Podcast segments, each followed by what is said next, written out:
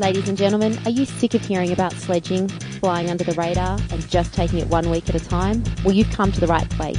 The Gumshoe Sports Report is here to cut through the rubbish and give you unfiltered, hard facts. Failing that, you can listen to two blokes with faces absolutely fit for radio as they give you their own sizzling hot take on everything sport. And to kick things off, here's your host, Marcus Wilson. Thank you, Bianca. Well, it's been another big week in sport, so let's get things started. G'day, Chris. Hi, Marcus. Welcome back. Good to have you back. Thank you very much. Chris, uh, the trade period in the AFL finishes this week, and I've been very impressed with how you have got your hands in, ripped out the guts of it, and looked all over every pick, every team, and how they've gone. Pick five, pick 15 are the big ones. Yep. But we'll get to those later. So, I, can I just start by apologising to the people of the Amazon because I think I've destroyed half of their rainforest with the amount of paper that I've printed there off this are week. there are a lot of numbers here. There are a lot of names. What's the what's the big one that you want to talk about first? All right, I'll start off with from a local point of view. We've got the two local boys, uh, Lukosius and Rankine. They're the talking point from from our point of view, and I'll be honest, from a selfish point of view, I thought, yep, Crows have got lots of picks in the first round. We're in the box seat. We're all good. And then Port came in with a sneaky little snake move, which I actually really like. Um, so they gave up about 400 picks between pick 20 and pick 50, um, so they could get their hands on Freo's pick six.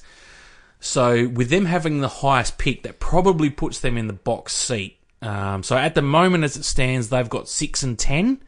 That might be enough to get them up to maybe Gold Coast three. We're hearing St Kilda's number four's on the table. Um, five we'll talk about a bit later on because that that is going to be the, The easy the easy number because that's going to be changing hands everywhere. Um, so if Port can upgrade those two into a into a better position, they at least get their hands on one of the local boys. The Crows have got four picks inside 21, but it's like it's 8, 13, 16 and 21. So they're not Not as enticing. no, they're not. But they may have to give up all four of those just to get two half decent ones. So, but we'll. It's it's really up for grabs at the moment. So um, that's sort of been the talking point for me. Port's also in a good position. Sorry, I've, before you jump in, they've also with the Chad potentially leaving.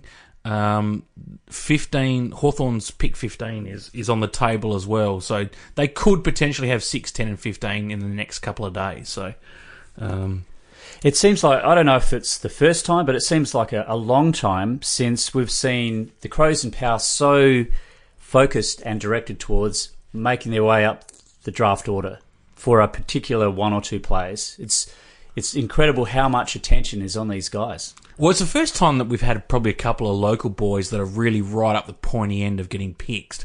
Uh, picked. Um, we've sort of had a couple that you go, oh yeah, they're they're good picks, and they end up going at like 10, 12, 15. But these are guys that could go. They, I mean, the talk is that Carlton are pretty keen on this Walsh kid, so I would imagine that he's going to go one. But Lukosius and Rankine could go two and three. There are a couple of um, uh, Victorian boys, King brothers, Max and I think it's Stephen, but I might just be reading too many books um, to think that it's Stephen. But um, Max is definitely one of them, and I know there's a few Victorian teams that are they're pretty keen on them. They may come in at um, two and three, and if Gold Coast get the two brothers, then suddenly four and five become really, really important for the two South Australian teams because if mm. they're both, if both the South Australian boys are up for grabs at four and five, if the deal doesn't get done before Wednesday night, there's live trading during the draft for the first time, and that could see teams doing all sorts of crazy things. And the Saints have said four is on the table if there's you know They get something good enough deal. for it. So that that's another interesting point. It's funny, Lukosius. I I watched him in the SANFL final series, and I didn't. He didn't jump out out of all the players on the field as this dominant force. But I guess the the people that know can see what he'll be like in a couple of years. He's a very lean guy. I, I wouldn't Yeah. expect him to be straight into a senior side. Well, one of the guys on uh, Trade Radio this week gave Jack Watts a bit of a whack because they sort of said that um, a lot of people have been care, uh, comparing Lukosius to Jack Watts, and he goes, "Oh, yeah, they play sort of similar roles, but um, Lukosius is a bit more. He's more willing to get um, some body contact than Jack Watts is." And I'm like, "Wow, that's a bit." Uh, Jack Watts probably cry in the corner from that, but. Um, I watched the under 18s comp. I watched, I think, three of the South Australian games, and he looked pretty good against kids his own age. So it's always a bit hard to tell when you've got 18 year olds playing, particularly in the SANFL, where there's not a real lot of 20, 21 year olds playing. It tends to be quite older bodied guys, so they, they can get sometimes a bit lost, particularly if you're playing a key position. But yeah, I wonder. What, the other one is Rosie. Um, the North Adelaide boy, I think he is, um, who played a bit of a role in the finals. I wonder whether that's what the Crows probably need more than Lukosius. Lukosius is it's always one of that you're torn as a club. Do you pick the best talent or do you pick your for your needs? Um, so I think Rosie probably fits what the Crows need more, but Lukosius is the best talent. So um, do you just pick him and and think well? how how much longer are Jenkins and what um, Walker going to be hanging around? It might be one of those two or three years, and um, if it ends up being him and Fogarty in a forward line, that's a that's probably a pretty decent forward line in, in five years' time. So, um, watch this space. I guess we'll we'll see what happens. A tick for Port Adelaide with uh, getting Scott Lycett. Yep, we've we've discussed it before that it'll be a challenge to get him and Ryder working in the way they want, but I, I think the last week or so for Port Adelaide's been a PR disaster. One of the few positives that you'd put Port Adelaide clearly in front of the Crows in the last few years has been their transparency, being upfront, and, and just really putting it all out on the table and saying this is how it is. And their ability to recruit, like recruit talent. Yeah. and the Crows have relied on doing the best trade they can for the people departing, hmm. whereas Port don't seem to have that that issue. They they're recruiting people in. But I feel like there's a real stench about this Chad Wingard situation. We've chatted about it before. Is he was he given a push? Was he? Uh, the club is saying we we encouraged him to to look at his options, get out there, but there seems now to be a bit of animosity between Chad Wingard and Port Adelaide. You can't really see uh, a redeemable relationship there. The Porter still sitting on that Ryan Burton pick 15 sort of deal, but from a power supporter point of view, I would have loved for the club to say these are our, you know, we've got some issues between ourselves and Chad Wingard, or uh, if they'd said, look, we don't believe the squad we have at the moment is going to cut it. It's not going to win a premiership in the next three years, so we are starting from scratch. I'm sorry you're going to go through a bit of pain, but we are re- pressing the reset button. None of that's come out. It's all been. I don't think you could. Pre- speak. I don't think you could press a reset button after the trade you did last year. I think hmm. they need to fine tune what they did last year. And I, I mean, I was I was really surprised. I didn't what I mean. I'm not a Port fan, so I don't watch all their games. Hmm. But I was really surprised when I heard that he finished sixth in the best and fairest hmm. because I didn't see a great deal of forward pressure from him this year. When he got put in the midfield, the games that I saw, he looked like he made an impact. Yeah. but he he's not. He's I don't know if he doesn't have the taint to stay in the midfield or whether they're keen to just keep him up forward and use him in bursts. But when he goes forward, he becomes a non-presence, um, and the the goal kicking sneak that we saw sort of two or three years ago isn't isn't there anymore.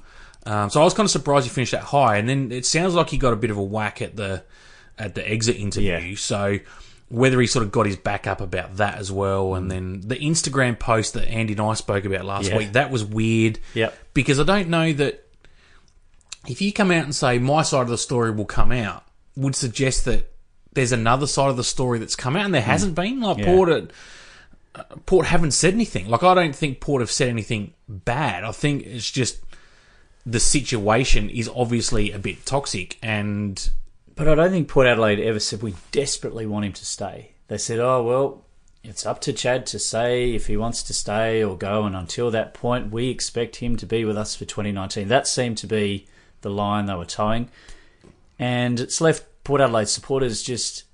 Uh, I've spoke I've spoken to you, I've spoken to my partner.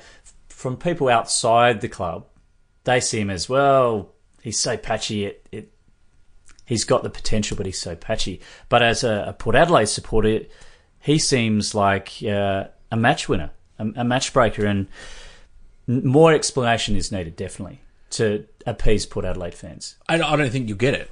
No. Because I don't know what, with the exception of appeasing people that don't, uh, how do I say this without sounding like it's crass, but Meatheads or no, no, it's, it, it doesn't matter what the supporters think. Yeah. These guys are running a football club to, for their own purposes. You think winning premierships, but you can't win the premiership every year. So whether they're they've got a plan on how they're getting to the next premiership, and whether that's in two years' time with a top up, or it's five, six years' time with well, let's get some bigger bodies in to help the younger kids, and we actually think the younger kids are the ones that are going to win us the next flag. Um, and whether this falls into that, well, if Chad's decline from two or three years ago is sort of going to be a bit of a steady one now, let's get rid of him while we've got a bit of um, like, while we can get something for him. Because if he go, like I think he's a restricted free agent next year. yes, So if he goes next year and they get a first round draft pick, that's all they're going to get. At the moment, Port are saying we want a first round draft pick, Ryan Burton, and possibly something else, which I think is massive overs for Chad Wingard. But mm. like I would think that Wingard and Burton, I still think Port wins out of that, but Port supporters seem to seem to think that he's worth a bit more, which I kind of think, well, it was all Australian, but it was two years ago. He and it is funny looking over the fence that Hawthorn supporters are horrified that that could be a, a possible swap. So interesting times at Port Adelaide. But I just think there needs to be a little bit of a stronger message of where they're going because it seems like they're just uh, losing players left, right, and centre. And I mean, why, why not delist your captain, Travis Boak, if, if you don't think this is the future? Just get rid of all the old blokes and, and start again. That'd be hilarious if they did that. But um, but I kind of think I don't. I, I think Port's one of those clubs that can't really afford to bottom out and stink. They need to, like, if they came out and said, right, we think our premiership window is going to be in five years' time. What's going to happen to your membership in the next three years? Like, if it falls off the cliff, that's not that's not ideal. That's not good for you guys. So um, the Crows are sort of in a bit more of a have a bit more of luxury that they're going to get a bunch of like old nanas are going to go every year, regardless of of what's going on. They'll they'll have their their crowds to each game, but we've seen before if Port sort of start to fall off the cliff a bit, the numbers start to drop off, and if they're flying, um, then the numbers sort of pick up. So they kind of need to be need to be up there all the time. So. Um, Well, on a brighter note, I think Adelaide did really well in the Mitch McGovern situation. Yep. They they seem to be painted into a corner. He wanted out, and the Blues have responded with a pretty good trade, I reckon. Yeah, I was surprised that we got as as good a deal as we got. So we ended up with we like I'm part of it. Um, You are. uh, the Crows got pick thirteen and uh, McAdam from Sturt. Um, he's Gilbert McAdam's nephew, as my understanding is. So I'm I'm going to call him Gilbert because it's the only McAdam I know. That's good. Um, but that's a good pick. But uh, I, I sort of I look at Carlton and go, you've got these compensation picks for SANFL top up players because you're hopeless. Why are you trading them away? And a pick thirteen, so you've given away your first one of your first round draft picks and someone who's supposed to help you for a single player. It's not. Yeah, I I don't know. I I don't think these players should be allowed to be traded myself. But from a Crows point of view, I think that I like uh, McGovern. I think he's a good player, but I think he's like a third or fourth attacking option, which in Carlton's point of view is probably where he'll still fit in. I have heard talk that they're going to play him across like centre half back or across the half back line, which I think would be a mistake. But you've got Trying to replicate his brother. Well, I, I don't know. Like the Crows tried it this year when he was a bit out of form. They put him back there to try and get him in the game a bit. But if you've got um, McKay up there, who great mark but can't kick, um, and Curnow, I would think that you'd have to put a taller body on McKay because he can take a mark. It kind of leaves McGovern in the same spot he's in at the Crows.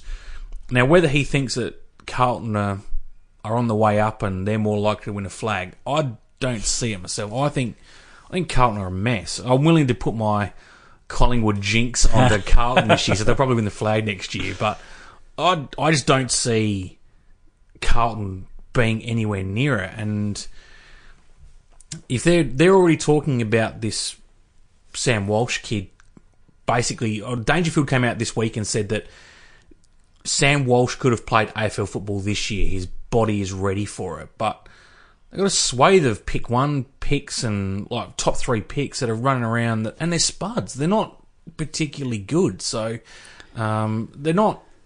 There's not a team full of young crips coming through. I, I don't think so. I kind of look at them and go, I don't think. I think still think they're five years away. Chris, before we get to the hot potato of pick five that I know you've really delved into and, This- and looked at, Yeah. are you comfortable with the balance between players and clubs? It seems to have flipped again, and contracts mean nothing. Yeah. And I'm feeling a bit uncomfortable that nothing seems certain. The players seem to want to have that freedom, but it really erodes the at least the The trust that the you have in the players yeah, signing and the a contract. and the charade that the players are there believing in the movement of a club, Mm. when really it seems like the majority of them of them are there for the best deal. That that's fine, and, and maybe we'll have to deal with that. But this year just feels an uncomfortable feeling where a contract means nothing. So if you think you've committed a play and you've locked it in, it's garbage. It's nothing. Well, I kind of think it's you're right. It's gone too far. I I get not annoyed. It's not probably the right word, but I sort of think that if the players want to just disregard contracts, then I don't see why the clubs can't disregard them and just trade them on and go like down. They either need to go down the American path and go right. The players are an asset, and they are an asset to be traded. So it doesn't matter whether you agree to go to Freo. We're sending you to Freo, and we're going to get a pick back. And if you don't like it, then tough. Yeah. Um, and that's the price you pay for Mitch McGovern being five minutes into a four-year deal and going, "No, I want out." Yeah. You go, well, you signed a contract like five minutes ago. Like what? So it'd be like a Moneyball situation where you see blokes on the phone, blokes are packing their bags within minutes. Yeah. So if Hawthorn want to give up Ryan Burton, they don't need to go and ask Ryan Burton, "Do you want to go to Port Adelaide?" They go, "Here's our picks." Fifteen and Burton are going to Port, and Port are getting and Hawthorn are getting Wingard. That's like I, I kind of I don't mind that.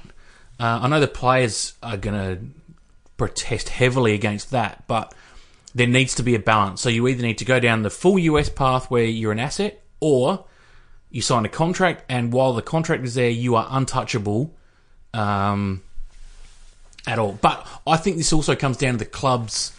The clubs don't put their foot down. Um, I think it it'll take a club to go. And in this year, look at Dayne Beams. They got him up. They paid the world for him. Family reasons, Collingwood let him go. That's fine. He's now saying family reasons he wants to go back to Melbourne. No, no, hmm. your family was in Brisbane, and I hmm. understand your your father passed away, and that you're probably more comfortable now down there. But too bad. Like you got your one family reason to go Leave home. pass, yeah. leave pass. Now you don't have one left. You got. We'll trade you to Collingwood when we want to trade you to Collingwood, and you can want all you want, but you're staying. That, that's what I'd be doing if I was Brisbane. I'd be if Collingwood want him, they can pay for him. They can pay overs like Brisbane had to pay overs to Collingwood to get him. And the this um, compassionate grounds, it, no, you don't get two compassionate grounds to Yeah. change states. You get one. Yeah. It's the same with Polec. You look, at Polec was desperate to come Yeah. home, wanted to be with family. Someone offered him a big contract, bang, he's gone. So obviously his reason to be with family was because he didn't want to be in Brisbane. So Yeah, exactly. and they're they're two different two different things. And I don't know. Um, the West Coast CEO Nisbett came out this week and said, "I think the go home factor is a is a crock. There are some genuine cases, which just happen to be Tim Kelly, who he wants to get across Yeah. back from Geelong, but he seemed to think that there were a couple, but." I and I tend to agree with him a bit. Is that I think it's more players aren't happy where they are rather than desperately wanting to go somewhere particular. So, and if you do, if you are Dayne Beams and you want to go home to Victoria, who cares if you nominate Collingwood? There is like there's eight teams there. You can go to Richmond. You can go to I don't care. You can go to the Bulldogs and you can stink and play in a stinky team for five years. I mean, for that's a the laugh, weekend. that's the laughable point. If you you're going home for family reasons, it should be, I want to be picked up by any Victorian club because that is where I want to go. But when they are directing it towards a certain club, it's, And you can say, I want to go to Collingwood. Yeah. Cool. Great. We'll try and get a deal done with Collingwood. But if we don't, you're going to the Bulldogs and you're going to like it. Um, and if you really want to go home for family reasons, then a 35 minute drive across Melbourne is much easier than a four hour flight from Brisbane to Melbourne. and So- giving you back and forth across the country anyway. Uh, the other aspect that I find the balance, the uneasy balance, is that free agency. I guess it's human nature or club nature to manipulate the rules. So it, it was based on you know Chad Wingard will be out of contract and a restricted free agent at the end of next year, but they're bringing it forward. They're just It's called pre agency. it's pre-agency. We- We've seen this in the basketball, in the NBA. That there's a lot of teams doing that at the moment, trading on players a year before their free agency starts because they'll get something much better then than they will at the end of But it- free yeah. agency. It just seems to make a mockery of saying this is the point where things can happen. But there you go. Now, Now- we'll, yep. we'll do pick five. Okay, everyone's Right. been waiting for this. Right this now, is coming. I hope you've got pen and paper written down, everyone. So at the moment, Brisbane have got pick five. They want Lachie Neale from Freo, who has apparently come out and said, "I've played my last game for Freo." So I'm not sure what he's going to do if. because Freo are playing hardball at the moment with with everyone, so they're annoying everyone. So at the moment, um, Brisbane are going to give up pick five for. This is in the ideal world, by the way. yes, Chris's Yeah, Ideal world. The, and everyone's ideal Yeah. world. Pick five goes to Freo. Freo then give pick five to Melbourne, yes. plus some. All of these are with extras, but Yeah. we'll just follow pick five. So pick five goes from Brisbane to Freo, Freo to Melbourne for Jesse Hogan. Mm-hmm. So Jesse Hogan ends up in um, Freo. Five to yep. Five to Melbourne. Yep. Five then goes to Gold Coast for Steven May. Yep. who hasn't come out and said he wants out, but all the talk is that basically he was going to wait until free agency and then go wherever he wanted to go anyway, which is again the end of next year. So yeah, this pick could do a number of um, a number of steps. Which, if that ends up being the case, then Gold Coast have two, three, and five. This then brings it back to the Crows and Port. If they want to trade some of these picks that they've got, Gold Coast can trade one or maybe two of these, knowing that they've still got a decent pick left on the table. They're not trading them and getting left with, if it's with the Crows, say, like 8, 13, 16, and 21. They might end up with. We, we're talk, we're hearing that three's up for grabs, so they might keep two. So then they're left with three and five to to barter around with. So if they trade with the Crows, they end up with 2, 8, 13, 16, and the Crows end up with 3 and 5, um, which I think is. Gold Coast still get a couple of good players. They still get quite a few first rounders, um, and the Crows get two of the picks that they want, which there might be the two there's out of the three South Australians, I would suggest that, that two of them would end up there, and maybe even a third at Port at pick six um, might still be an option depending on what happens with who rates the Kings.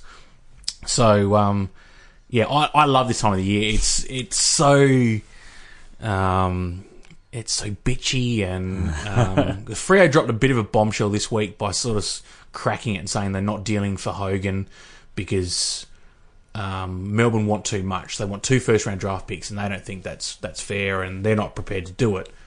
But then, in the same breath, have a crack at Brisbane for not giving up two first picks for for Lachie Neale, which I know midfielders are are important, but big centre half forwards, big tall marking forwards, I would have thought were a would be a higher price than a run of the mill midfielder, which Lachie Neale is, is above average when it comes to that. Probably unlucky to miss out on all Australian selection this year, but each team's got two or three of these guns running around. They don't all have guns playing centre forward, and Freo haven't had a decent marking target since Pavlich was 25. He's like it's McCarthy's done nothing since he's been there, and um, yeah, and Pavlich was was the old man running around for a lot of years, and Mewers and I don't- can't even think of anyone else. So um, yeah, Freo need to pull their digit out and and start playing the game. And Peter Bell, he seems to be the one that's taken over. He's now the list manager there. Was on the board.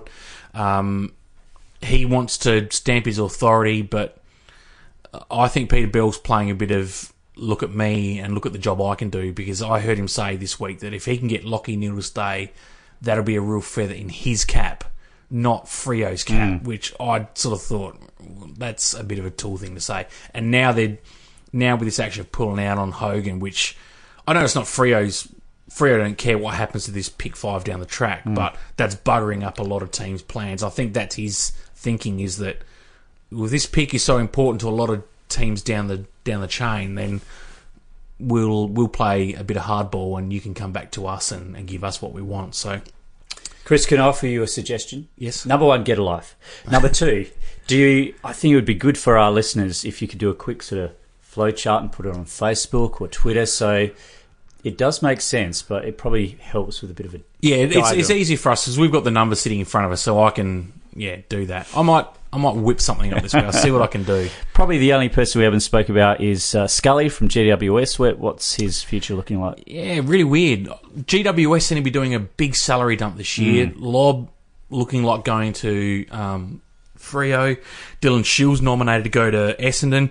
Whether that deal gets done, Scully Hawthorn look to be playing the the draft kings again. Like they seem to be doing the right things at the right time.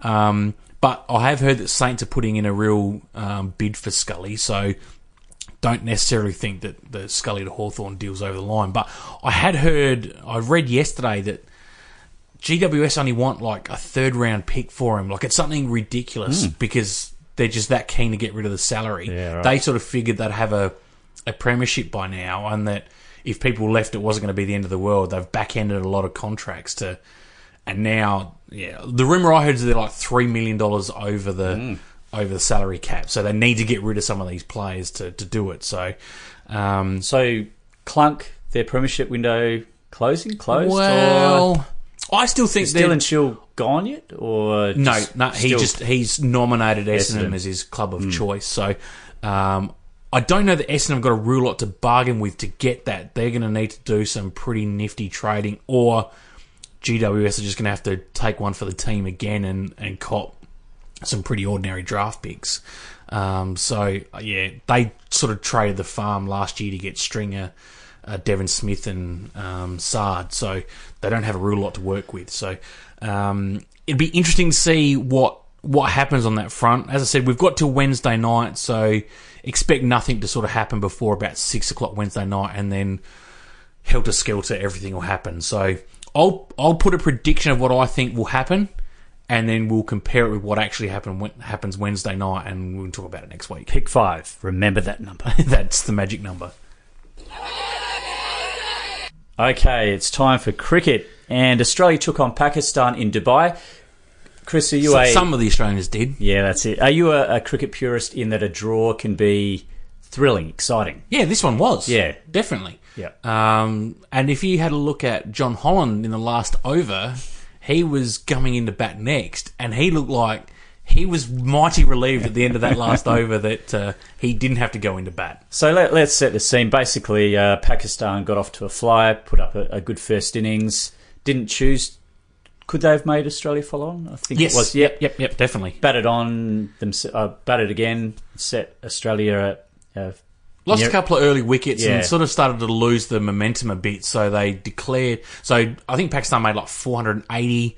We were none for 140. Got rolled for 200. Um, which I, I'll take the blame for this one. I flicked on and we were none for 140. I saw two balls. Saw Finch get out and then watched the next six wickets and then turned it over because I, I couldn't handle it anymore. Yeah. I was I, I would say that. I would say that is your fault. clearly So- my fault. Yeah. Sporting gods did not like me coming in and ruining it. Um, and then yeah, we had them three for forty overnight, and then they ended up sort of battling to six six for one eighty, set us about nine hundred to win. I think it was four hundred and sixty we needed to win, and then. Uh, uh, another good opening partnership. Uh, I think just short of 100. Finch made 49 after 60 odd in the first innings. Um, and then the marshmallows got out in like I think it's the same over. They both made ducks, and then it was looking a bit shaky for a while. But um, uh, Redback's boy Trav Travis Head he batted on, made 60, 70, 70 odd, think, yeah. yeah. And he looked really good, and then made the mistake of playing for spin on a straight one, and uh, um, yeah, he was LB, and then it looked a bit dicey for a little while, but Paine sort of set in. Um, Khawaja made a ton. His first one in Asia, big deal about um, being made about his inability to play spin. Decided that the only way he could uh, play the spin was reverse sweep, Yeah. and if you saw the way he swept normally and got out in the first innings, which would look like basically you and me how we get out in beach cricket. He tried to paddle the ball around the corner with literally zero effort, and the ball just hit the top edge and popped up. It was it was embarrassing. But then plays this reverse sweep like perfectly every time, and um, yeah, got out late, but yeah, it sort of required Paine to bat with the tail, and um, in the end, the game was game was a draw. In an Aussie side that has shown that it, it can collapse over the last couple of years, Khawaja made 226 of 477 balls over the, the two innings. So we need someone who can stick around. Renshaw might be another one that could come in for the. He only he was not on the ground for it was something ridiculous, like two and a half hours for the entire test between fielding and basically batting the entire time because he made eighty odd in the in the first dig as well. So, um, no, hats off. He he needed to do that. Now, Um, over the journey of the podcast, I felt you've been a bit ambivalent about Khawaja. Have you changed your mind, or are you feeling more love for him, or Uh, where's it at? no, no, I was like I. He's one of those people that annoys me in that he just he seems to. He he's capable of making a lot of mm. runs. My ambivalence is more probably towards the selectors. Is they they wait till these guys make so many runs and then they're out of form and then they pick them, mm. pick them while they're in the middle of making these runs. Yeah. So you're at least cashing in while they're in form. But um, look, he he needs to do it. Like we don't. The options are pretty slim on the ground now with with other players, and we've seen we've talked about the squad a couple of weeks ago. It still drives me nuts. You're about to you just dropped a bomb on me right before we started taping that has just made me want to throw my foot, throw my shoe through the computer screen. Bef- before we get to that, uh, I heard a very interesting theory by former Test captain Steve Waugh, who spoke about the fact that um, Warner and Smith aren't part of the side. It, it almost thrust Khawaja into a, a senior role that perhaps in the past he's been the scapegoat. He's the one on the edge. If you're going to make changes, out Yeah, you go. yeah. So there was a perhaps a, a shift in mindset for him that well, let's let's be brutal. That Head and um, Labuschagne are getting the chop before he does. There's a, a, a more of a trust factor. Yeah. Well, he's, he's he's made runs Yeah. uh, at all levels and forms of game, except in subcontinental conditions, which is basically what the UAE is. I mean, he's a pretty cool customer. He never gives that impression that he's worried about what others think or about shortcomings in, in his game. There's but, no highs or lows. It's No. just but yeah, I, I thought that he was was pretty really, emotional afterwards, which yeah. was oh, that's good. I really like to see. Like he was um, after the game, um, and everyone recognised he, he was the linchpin behind them Yeah. salvaging that draw, um, and he looked like he was getting pretty teary about it. So. Yeah, but yeah, interesting comments from Waugh. He felt like yeah a breakthrough innings for a guy that, despite being pretty successful in in some areas, um, has has done it in Asia. Now, on Sunday, the the Aussie team were training, and there was talk that Mitch Starc might be rested with uh, India in mind. Uh, Okay. I, I don't know how that. That's a good plan. Who are they going to bring in for him? Yeah, so we've got Brendan Doggett. We've spoken about him before. Uh, Who? Quick bowler Yep. that's done some things in his short career in, in Shield level. All right, that's that's that's an option. Yep. Who's our other option? Uh, Michael Neser or Oh Neser God, from the. Adelaide Strikers. So he, he's best known for his T20. For uh-huh. being slapped around the park in T20 mm. cricket. Like, oh, man. Surely they've got someone else that can play. Mm. Surely there's someone in grade cricket in New South Wales that deserves a, a test spot that's Yeah. taken a three for on the weekend that they can fly over as an emergency backup. Pick if you're going to pick someone off, pick Billy Stanlake. At least he can Yeah. bowl fast, like, and he's tall. So, Yeah. I mean, the problem was over there. Starc got the ball swinging for about three overs, and then it just turned into a big lump of turd that he was bowling. Yeah. and he had to wait for thirty overs for it to reverse swing, and then it wasn't really doing as much as he wanted. But Hey, I mean, he might play, but that was sort of the speculation coming out of the Aussie camp. The second test starts. pick another spinner. You know what? Just bowl, that, Sid- yeah. bowl Siddle and Lyon as the opening pair, or Mitch Marsh. You're not doing anything with the bat. You know, what? try contributing to the team. Why don't you roll the arm over five overs, get your rubbish out the way so we can take a bit of shine off the ball, and then we can get Spin King Jon Holland in to really get his three revs a minute on the ball and see what magic he can produce. bit uh, off the off the track a bit, but would you ever contemplate watching a game where they superimpose crowd and noise? Because Oh man, it feels like you're watching park cricket or shield every cricket. every game that's at that Yeah. stadium has got like 50 people in there. Um, I still don't know why they do it. Like, who is that benefiting at playing it there? Like, I don't know if it's we want to play in the conditions that we would play in Pakistan. I don't know if that's the reasoning behind it. I know that's where the ICC is based, but they used to play in England. At least there's a full Pakistani contingent of expats Yes. In London. Play it in London. Like, why play in front of 50 people? That's not growing the game. It's doing mm. nothing for Test cricket. I can't imagine that it's the players would enjoy going out and playing hard Test cricket in front of 50 people. That's ridiculous. Like, and three quarters of them are family. Like, mm. horrendous, horrendous to watch. Should we turn our attention to Shield cricket while Yes, while we're talking about it? Uh, so the the Shield campaign for the Redbacks starts on Tuesday at the Adelaide Oval versus New South Wales. This is a big test for SA this season, given their uh, we'll call it success over the last two or three seasons, probably not building. last year, but yeah, b- building form. Uh, there's no Travis Head; he's with the Test side. Yep. There's no Alex Carey or Adam Zampa Because they've got a one day game coming up in three months' time Yes. that they need to prepare Yeah, for. I'm, I'm not quite sure, but the, the Redbacks have put out the squad and said those two are not available because of Aussie T20 commitments. And uh, Frankie Worrall, the, the swing bowler that's been a quite a regular with the side, out with a back injury. So four players that you would expect makes SA a, a real competitive outfit, not available for the first Shield match. Um, yeah, I, I, I don't know what's going to happen. Like the keeping, the Redbacks need to get used to this because this is going to be happening Yeah. a lot. Um, and as good a job as Paine is doing, Carey's the future of the Australian cricket team in, in the wicket-keeping sense. You would imagine at this stage. So.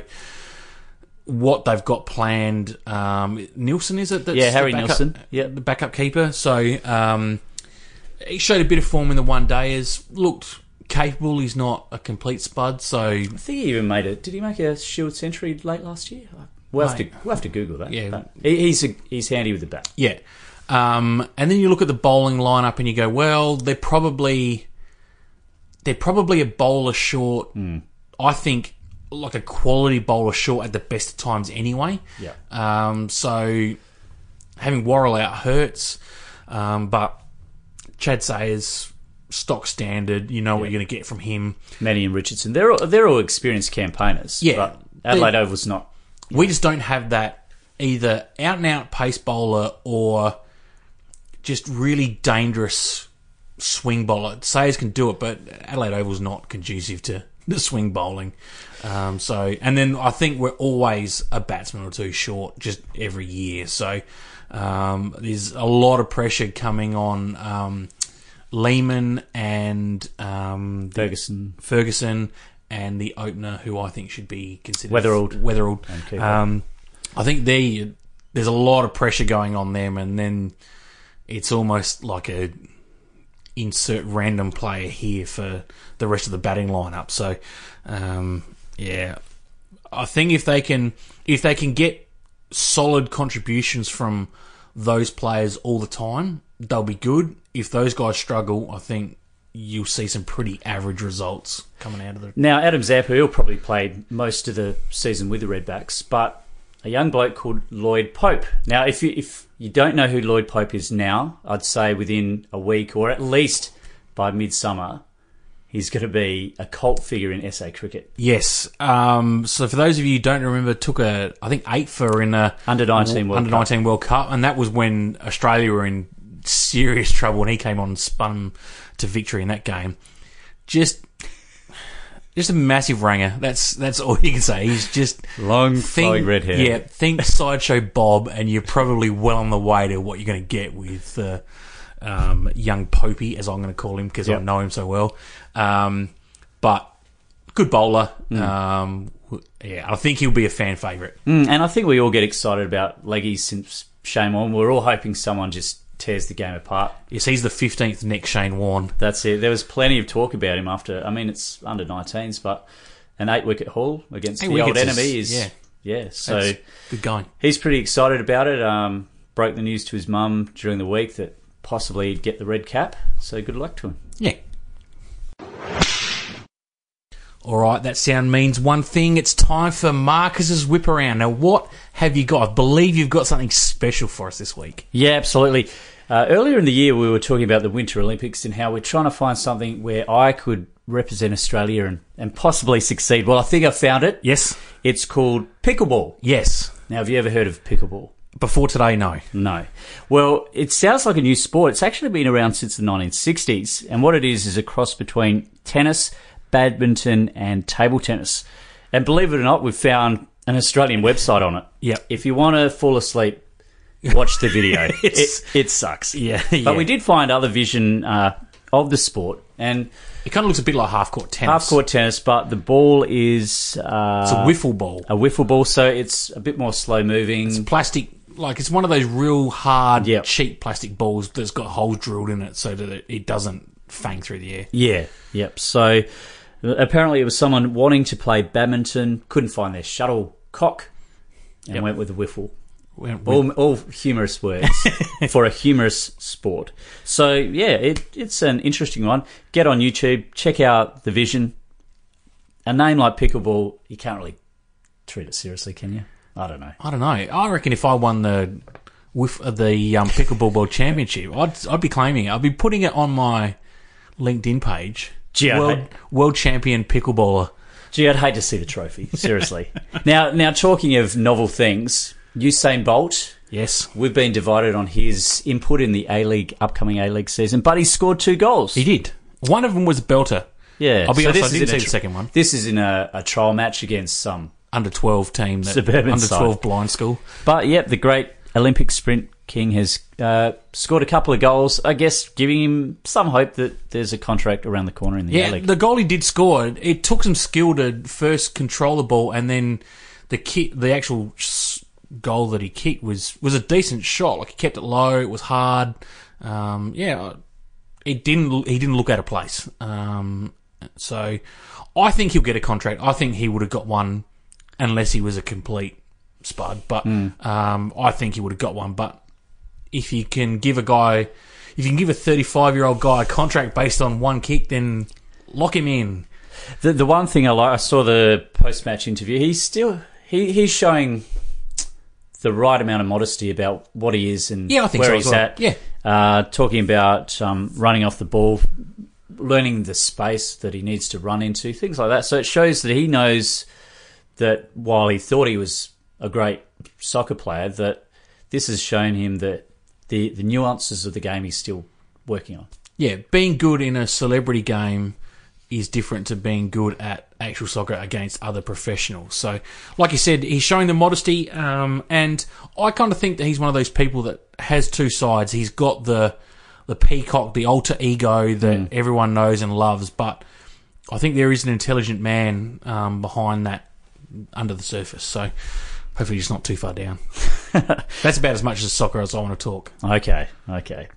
Now, Redzel wins the Everest for a second year in a row at Randwick. Yep. Do you want to tell us, uh, run us through the race, and then we can talk about uh, what became the bigger picture of uh, the race itself? Uh, the Kerrin McEvoy ridden Redzel led the 1200 metre feature from the early stages and uh, went on to record a victory. So, Yep, that's what I was going to say. exactly. Yep. Now, I've never seen a race so overshadowed by the, the lead up to it. Oh, Yeah. I guess apart from the Melbourne Cup, but this was a, weird build up. I'll be honest, I'd never even heard of it. Like, I'm, there's all these races that I'm, I'm like, I'm not a big horse racing nut. Like, I'll watch some of the big events when they're on, but um, yeah, I never even particularly heard of it until the hoo ha about advertising it on the um, Sydney Opera House this week became what seemed like an international incident. Um, I'm not a massive fan of them putting No. advertising on there. Like, I think there's certain things that you can do. Um, if there's like I didn't necessarily have a problem with the with the yes and making it um, for equal opportunity marriage and all that sort of stuff um, because I think as a I don't want to sound stereotypical but I think that the arts community would have a higher proportion of homosexuals and lesbians and, and so forth in there um, but I don't know what the opera house has got to do with horse racing and if they're just using it as a giant billboard Yeah. then that's that cheapens what it is. And if that's your, um, if that's our number one uh, advertisement for Australia, that's the thing. That and the the bridge are the only two things that anyone ever sees of Australia um, in every ad, and you're going to put a whopping great big, pretty average looking ad on there. Then no, that's Now, as much as we think sport is the center of the universe, Yes. it's for many, it, it's not. And I think you've got to be really sparingly using the opera house to convey messages. And you, and you mentioned one of them. So yeah. I, I wonder actually if um, race organisers wondered if this would get through and, and thought, well, the publicity anyway that we've received, regard like the actual numbers on there wasn't that impressive as you said, mm. but the build up and, and the controversy was the real gold publicity that that race got. and that comes down to the any publicity is good publicity. Yep. But I mean, it, it- the good thing for the organisers was it didn't really. No one really looked badly upon them or even the advertisers for wanting to put it up there. It seemed to be more of a political standpoint of how could the politicians let this ad go on there? And they're the ones that are targeted. And Alan Jones for thinking it's a great idea. And um, it just seemed to be the, the general um, the same targets for for basically Twitter flogs that just get on and rip everyone um, just gave them more ammo. So Massive prize money involved in this Yeah. meet, uh, but it's still well behind Melbourne Cup, Cox Plate. So they've got a lot of work to do to make it the, the premier race that I still they think want it to be. yeah if you put in Melbourne it would get 120,000 Hmm. people there I just don't know why I don't know how people don't recognise that Sydney siders are not big sports attenders. Hmm. None of their events get big numbers to it. So why do they put these big events there um, when no one watches it? Go send them down to Melbourne or send them around. Send them to Brisbane. Like Brisbane are always Brisbane think that they're Sydney number two. So why not give them some big event that will let sixty thousand people go to it rather than probably twenty thousand people at I don't even know where it was. Was it Randwick? Yep. Sounds about right. Yeah. Hey, uh, let's turn to rugby league. Yes. Uh, the Kangaroos, 13 games in a row against New Zealand, came to an end. Hmm. Bugger. Yes, the big three were out. JT, um, Billy Slater, and um, Cam Smith no longer playing in the Australian team. Um, I hear that it's stars like a star-studded team, but it doesn't have those those big names that everyone's sort of grown accustomed to. And I don't know. I think any team that's got Cherry Evans in it is probably not that good anyway. So, um, yeah, I, I think there's a lot of egos in that team, and yeah, if you don't if you don't play like it, it's all very well and good to have a good ego if you can play with that ego. But first game without these stars, maybe knuckle down and get the job done, and build up your own personal profile before you start giving a bit of a look at me. Now, the result, it ends up um, in the whip around of our podcast. It shows where we're placing it in the whole scheme of sport, but I'm sure New Zealand's celebrating um, their first win over Australia since the 2015 Anzac Test. Um, now, on a separate note, but related to that, Yeah. I'm going to put a, a link up. Have a look at the under 21s game, a scorpion kick. Now, a scorpion kick, if you remember, got the uh, A League goal of the year last year, where you kick the ball from behind you and it goes like you basically use your heel and it goes back over the top of your head. Incredibly hard to do in soccer. I would have thought impossible to get a situation where it would happen in rugby. But a guy actually did it from New Zealand on purpose and it ended up resulting in a try for them. So he's running, he's about to be tackled, goes to what looks like a behind the back pass, but just basically drops the ball in the back of his heel, chips, kicks it over the incoming defender, and he runs past him and whips it off and, and try. So I can't do it justice here, but I will put a link up and uh, and we'll put it up there for for all of you to see. Now, excellent. Now, I've got the whip in hand, and for this last little bit, I'm going to hand it to you because American sports in that sort of transitional period. Yep. Run us through what's ending and what's starting. All right, so we've got the baseball playoffs. Um, so we've got the American League and the National League Championship Series going on at the moment. Um, we've got the Brewers and the Dodgers um, that are one all at the moment in a best of seven series. And then we've got uh, the Houston Astros playing the Boston Red Sox. And as we're looking at it now, looks like uh, Houston Houston have a 4-2 lead in the top of the ninth at the moment, so things not looking great for the Red Sox at the moment. But there's some big hitters in that that side of things, so uh, that'll be a really good uh, series to watch. Now we've got basketball. The NBA starts this week. We've seen a lot of preseason games over the last couple of weeks, and this week we saw LeBron's Lakers take on the Warriors, um, with the Lakers actually getting over the line, but a couple of stars missing from the Warriors. Um, Draymond Green didn't play. Boogie Cousins obviously still injured at the moment with his Achilles, so he may not roll out till sort of well into the season. But um, uh, Lakers sort of trotted everyone out, and they didn't look too bad. So still can't. I still think that they're a couple of shooting options short, but um, there's a lot of lot less defensive intensity in a preseason game. But um, I, I think that they, they might make the playoffs, but I think they'll fall into like eighth spot. So um, just having a look this week, some of the um, good games in the first couple of days.